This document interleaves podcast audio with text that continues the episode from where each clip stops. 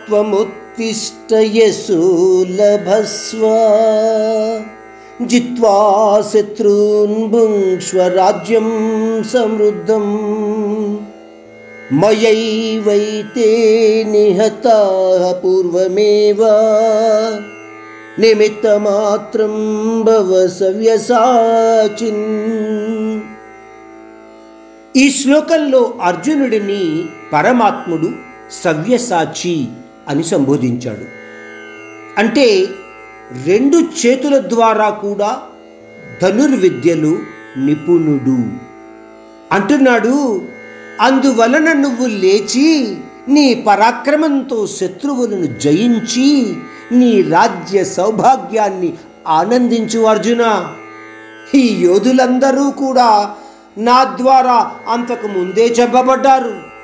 నిన్ను నువ్వు నా ద్వారా నియమింపబడ్డ నిమిత్తమాత్రుడుగా తెలుసుకో. మీకు గుర్తుంటే కర్మయోగంలో పరమాత్ముడు వివరించిన కర్మయోగ సారము ఇదే. అంటే మోహరహితంగా కర్మలు చేయగలిగితే కర్మఫల ప్రాప్తి నుంచి దూరంగా ఉండవచ్చు. ఆ పరమాత్ముని దృష్టితో మనలను మనము ఏకము చేసుకోగలుగుతాము. భౌతిక దృష్టితో జీవిస్తే భౌతిక విషయాలలో లీనమై కష్ట సుఖభరితమైన భౌతిక జీవితంలో మీరు కొట్టుమిట్టాడుతూ ఉంటారు. ఒక్క విషయాన్ని గ్రహించండి. పరమాత్ముడికి అందరూ సమానమే.